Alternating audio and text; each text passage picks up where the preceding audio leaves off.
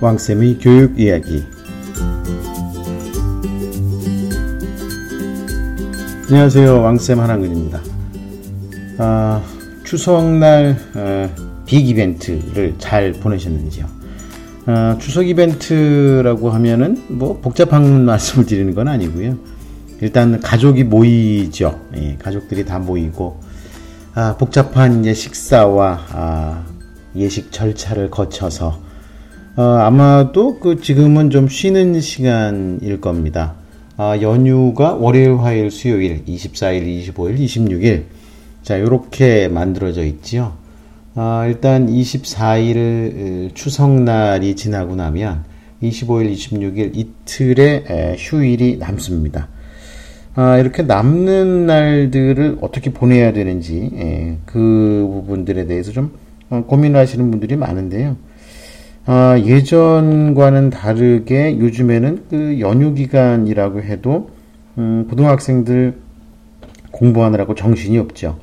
아, 물론 뭐 이번 그 추석 연휴 기간 전에 어, 시험이 끝난 학생들이라고 하더라도 아주 정신이 없습니다. 아, 더더욱이 음, 이제 고3 원서를 쓴 학생들이라 그러면 어, 이제 시험 공부하느라고 굉장히 바쁜 학생들이 많겠죠. 어, 뭐 수시 원서를 쓴 학생들도 어, 수능 시험은 대부분 봅니다. 어, 완벽하게 수시 원서 6장을 수능하고 상관없는 어, 이제 최저 등급 같은 것이 설정되어 있지 않는 어, 전형으로만 쓴 학생들이 거의 없죠. 예, 통상적으로 보면은 어, 이제 학생부 교과라든지 논술이나 어, 뭐 이런 시험들 그러니까 어, 수능 최저 등급이 설정이 되어 있는 전형을 6개 중에 한두 개 정도는 쓰게 마련입니다. 어, 그러면 이제 그 다른 어, 수능 최저 등급이 없는 전형을 나머지 4, 5개 정도를 썼다고 하더라도 단 하나의 원서에서라도 어, 수능 점수와 등급이 필요하다. 아, 이렇게 되면 당연히 예, 준비를 하는 게 맞습니다. 아, 그래서 이제 수능 준비에 되게 바쁘죠. 음, 그런데 이제 그 이 수능 준비에 바쁜 예, 고3들과 아, 이제 크게 보면은 고등학교 1학년, 2학년들 같은 경우는 중간고사를 치른 학생들과 이제 치룰 학생들과 자, 이렇게 나뉘어지게 됩니다. 아, 과연 어, 떻게 에, 이 시기를 보내는 건지 그 다음에 연휴 기간을 어떻게 그 좀 잘 정리 마감을 해야 될지 자, 이 부분 다시 한번 좀 정리를 갖다가 하는 것으로 자, 오늘 순서 진행하도록 하겠습니다.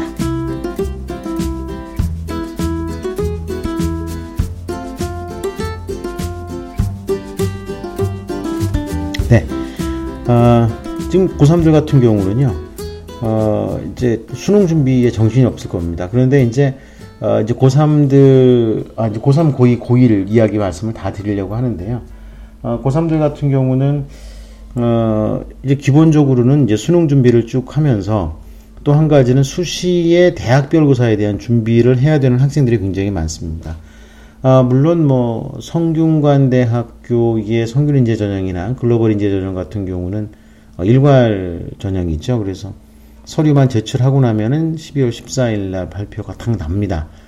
어, 그러면 뭐 사실 딴 게 없죠. 예, 이미 서류는 제출을 해놨고, 어, 이제 평가만 받으면 되기 때문에 아무것도 없는데, 그 외에 많은 다른 학교들 같은 경우는, 어, 면접 시험을 보는 경우들도 있습니다. 근데 이제 그 면접 시험이 단순히 제출한 서류의 사실 확인을 하는 어, 인성 면접과 사실 확인 면접 뭐 이런 면접을 하는 학교들도 있는가 하면 어, 경희대기처럼 어떤 제시문을 제시를 하고 거기에 대한 답변을 한번 지켜보는 그런 학교들과 전형들도 많습니다.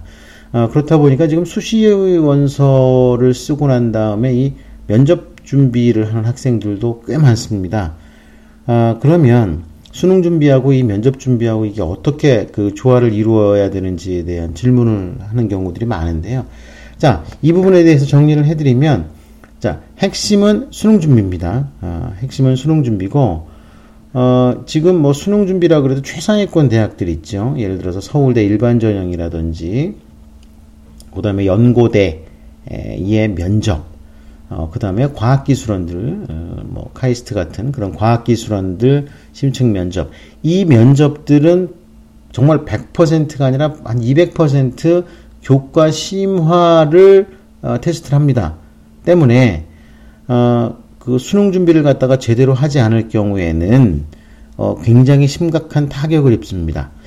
어, 근데 이제 저희 방송을 들으시는 분들 중에서, 어, 이제 상당히 많은 분들이 어, 이런 최상위권 원서를 쓰시기로 하지만 대, 다수는 예, 대다수는 어, 사실 이런 그 심층 면접의 대상이 아닌 학교에 진행한 학생들이 굉장히 많습니다. 아, 그렇다면 그 이 면접 준비란 부분들이요. 어, 제출 서류 확인과 인성 면접의 부분들이기 때문에 이 부분들을 하루에 4, 5시간씩 준비할 이유도 없고 필요도 없고 그렇게 할 만한 컨텐츠 자체가 존재하지 않습니다. 아, 그렇기 때문에 아, 지금 그 면접 준비라든지 수시 대학별 고사 준비하는 학생들은 어, 스카이아 어, 과기원들의 어, 심층 면접을 해야 되는 학생들을 제외하고는요 수시 준비를 할 부분들은 없습니다. 그렇게 생각하시는 게 맞고요. 어, 그 대신에 이제 그 뭐 하루에 뭐 많아봐야 하루에 한 시간이나 또는 일주일에 서너 시간 정도 학교에서 진행하는 면접 준비반에서 면접을 준비를 하거나 아, 또는 그 이제 친구들하고 어, 또는 뭐 학, 그 집에서 부모님하고 서로 서로 돌아가면서 면접 준비를 하는 그런 것이 훨씬 어, 유리합니다. 어, 그런 방법을 제대로 그 사용하지 않고 어, 굳이 무리하게 그 면접 준비에 과도한 시간이나 비용을 쓰는 경우들도 되게 많은데요. 어, 특히 이제 완전히 독이 되는 면접 준비가 있습니다. 아, 독이 되는 면접 준비는요. 어, 대표적으로 그, 그 서비스업과 관련돼 있는 학원에서 진행하는 면접 준비에 어, 대응을 하는 그 그런 것이 제일 위험성이 높습니다. 준비 잘 해놓고 면접에서 망하는 경우가 있는데요. 제가 어, 물론 뭐, 그, 그런 쪽 업계에 계시는 분들은 좀 다른 의견이 있을 수도 있겠지만, 이, 이 부분은 학부모님들이 그, 알아서 판단을 하시면 되는데요. 어, 예를 들어서 항공운항과 항공서비스과, 운항과라면 이제 조종사죠, 요즘은. 항공서비스학과를 가는 학생들 같은 경우는 반드시 필요합니다. 어, 사실 교과 성적이라든지 이런 부분들은 별로 의미가 없지만, 어, 실제로 면접, 뭐, 인상, 답변, 뭐 이런 부분들을 굉장히 많이 봅니다. 참 사실 그 항공 서비스의 학, 그 학생을 뽑는데 어떤 이런 태도라든지 외모라든지 이런 거 보는 거 아니 물론 공식적으로는 외모는 안 보죠. 예. 그런데 어쨌든 그런 면접을 한다는 게 굉장히 좀 의아하긴 한데요. 자 어쨌든 간에 아, 그쪽 항공 서비스라든지 아예 그런 전문성 예체능을 뺀 일반 학과의 면접 준비를 하면서 앉아 있는 자세 무슨 시선 처리, 복장, 메이크업 뭐 이런 거 해준다는 그 면접 준비하는 어, 곳들이 꽤 있고 기관들이 꽤 있거든요. 예. 어, 어떻게 보면은요 아주 운 좋으면 어, 망하지 않는 정도라고 보시면 됩니다. 그냥 망하는 길이라고 보시면 됩니다. 거기 가면은요 엄청 기죽여요. 막 아니 또 중요한 거는 질문과 대답인데 그 질문과 대답이 어떤 그 자세라든지 태도, 얼굴 표정 이런 거에 대한 진실성이 보여야 된다고. 어유 그 훈련만 얼마나 시키는지. 근데 그렇게 시키는 이유가 있죠. 이게 비용이 비싸다 보니까 그 비용 값을 해야 되니까 시간을 떼어야 되니까 그런 경우들이 많습니다. 그 말짱 소용 없습니다. 아무리 자세와 태도가 좋다고 해도 이게 그런 그 서비스업을 쪽 전공이 아닌데 아, 그걸 보고 합격 불합격을 이야기하는 박사정관이나 대학 교수님들은 안 계시다는 것만 기억을 하시면 됩니다. 자 정리를 하면 아, 면접 준비 신경 안 쓰셔도 됩니다. 어, 자기가 쓴 자기소개서와 학교생활 기록부를 꼼꼼히 뒤집어 보는 예, 그게 좋고요. 아, 이 부분에 대해서는 제가 다시 한번 방송에서 한번 말씀을 드리겠습니다. 그 대신에 수능 준비를 해야 되는데 자 수능 준비는요. 이제 남은 날짜가 이제 어, 두 달, 그쵸? 어, 두 달도 어, 채안 남았죠. 예. 자, 그렇다면 이 남은 기간 동안에 해야 되는 공부의 양을 정확하게 설정을 해놓고 하루하루 그 목표량을 달성하는 것에 의미를 두셔야 됩니다. 어, 지금서부터는요, 새로운 어떤 것을 알려고 하는 것이 아니라 그동안 내가 알고 있었던 것을 잊어버리지 않고 시험장에서 그것을 표출할 수 있도록 준비하는 것이 필요하지 지금서부터 무슨 새로운 교재 아 근데 의외로요. 새로운 교재라든지 새로운 방법론 새로운 인강 이런 거에 접근하는 학생들이 꽤 많습니다. 어, 생각보다 굉장히 많아서 아 이건 아닌데? 라고 어 제가 이제 충고를 해줘도 아, 워낙 뭐 걱정이 되고 다급하니까 그런 지푸라기라고도 잡고 싶다는 심정을 갖고 있는 학생들이 되게 대단히 많고요. 어, 그런 심장을 갖고 있는 학생들이 또 현실적으로 어, 그런 선택을 했다고 해서 그런 그 도움을 받는 경우도 거의 없는데 또 주변에 자꾸 부추기는 사람들이 있기는 있습니다. 지금 이런 걸 가지고 부족한 점수를 보충을 해야 된다고 이야기하는 분, 그 사람들이 되게 많은데 좀 그거는 아니죠. 예, 그래서 지금까지 가지고 있는 거를 잘 지켜내는 게 우선입니다. 그런데 특징이요. 어, 아예 고득점을 하는 학생들 있죠. 고득점을 하는 학생들은 이미 중요한 교재라든지 이런 부분들을 뭐 2회독, 3회독을 이미 다 끝내놓은 상태라서 어, 그런 상태나 그러면 새로운 어떤 것을 갖다 그 좀 받아들이는 것도 좋죠. 어, 나쁘진 않습니다. 근데 그런 학생들은 사실 그런 선택 안 합니다. 자기가 가진 것을 다지려고 하지. 근데 의외로 어, 솔직히 주요 교재들에 대한, 뭐, EBS 교재가 됐던 어떤 그런 교재들에 대한 1회독도 다 끝내지 않은 상태에서, 어, 뭔가 새로 자기가 모르는 것이 있지 않나, 라고 해서 새로운 도전을 한 학생들이 꽤 많습니다. 특히 중상위권 성적을 가진, 그러니까 모의고사 성적으로 봐서 뭐 3등급과 4등급 때의 성적을 받은 학생들 중에서 그런 선택을 하는 학생들이 굉장히 많습니다. 지금 와서 새로운 교재를 어, 잡는다는 거 되게 위험합니다. 어, 그런데 그런 이야기를 합니다. 이미 있는 교재들은 한 번 다 봤기 때문에 또 본다는 게 무슨 의미가 있겠느냐라고 이야기하는데요. 솔직히 그, 그런 경우에는요. 아니, 근데 그렇게 완전히 다 봤는데 3, 4등급이 나오면 이거 좀 이상하지 않습니까? 다시 말해서 지금까지 공부한 내용도 다 자기 것으로 만들지 못했다는 이야기입니다. 아유, 근데 제가 이런, 이런 이야기를 지금 했다고 해가지고서 뭐 학생들이 들어먹지도 않습니다. 사실은 따지고 보면. 거기다 또 부모님들은 또 한술 더 뜨는 경우들도 되게 많거든요. 어, 근데 어찌 보면 제가 지금 이 얘기를 하는 게요. 어, 고등학교 1학년, 2학년 부모님들께 드리는 이야기입니다. 어, 이렇게 멀찍이 그 보면 멀찍이 떨어져서 보면 아유 나는 저렇게 안 해. 라고 생각을 하시는 부모님들이 많으실 겁니다. 지금 고등학교 1학년, 2학년. 아예 애가 얼마나 공부를 안 했으면 저래. 지금부터라도 열심히 공부하면 돼. 라고 위안을 삼으시겠지만, 아, 사실 지금 이렇게 다급해가지고 뭐래도 하려고 이리 뛰고 저리 뛰고, 이런 선생님도 뭐 모셔보고, 저런 선생님도 모셔보고, 어, 이런 교재도 찾아보고, 저런 교재도 찾아보고 하는 그런 부모님들의 1년 전, 2년 전이 지금 고등학교 1학년, 2학년 부모님들의 모습과 똑같았다는 겁니다.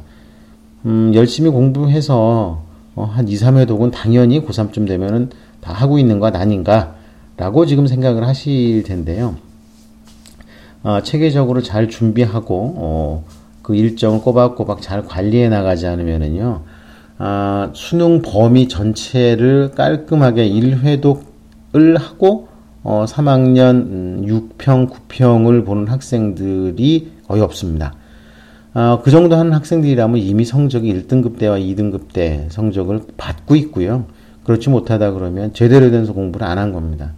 아, 근데 이제 불안하고 걱정이 되다 보니까 선택을 그렇게 하는 거죠. 학부모님들이나 학생들이나. 걸핏하면 학원 받고, 걸핏하면 교재 받고, 막 뭐 이런 일들이 계속 반복이 되는 겁니다.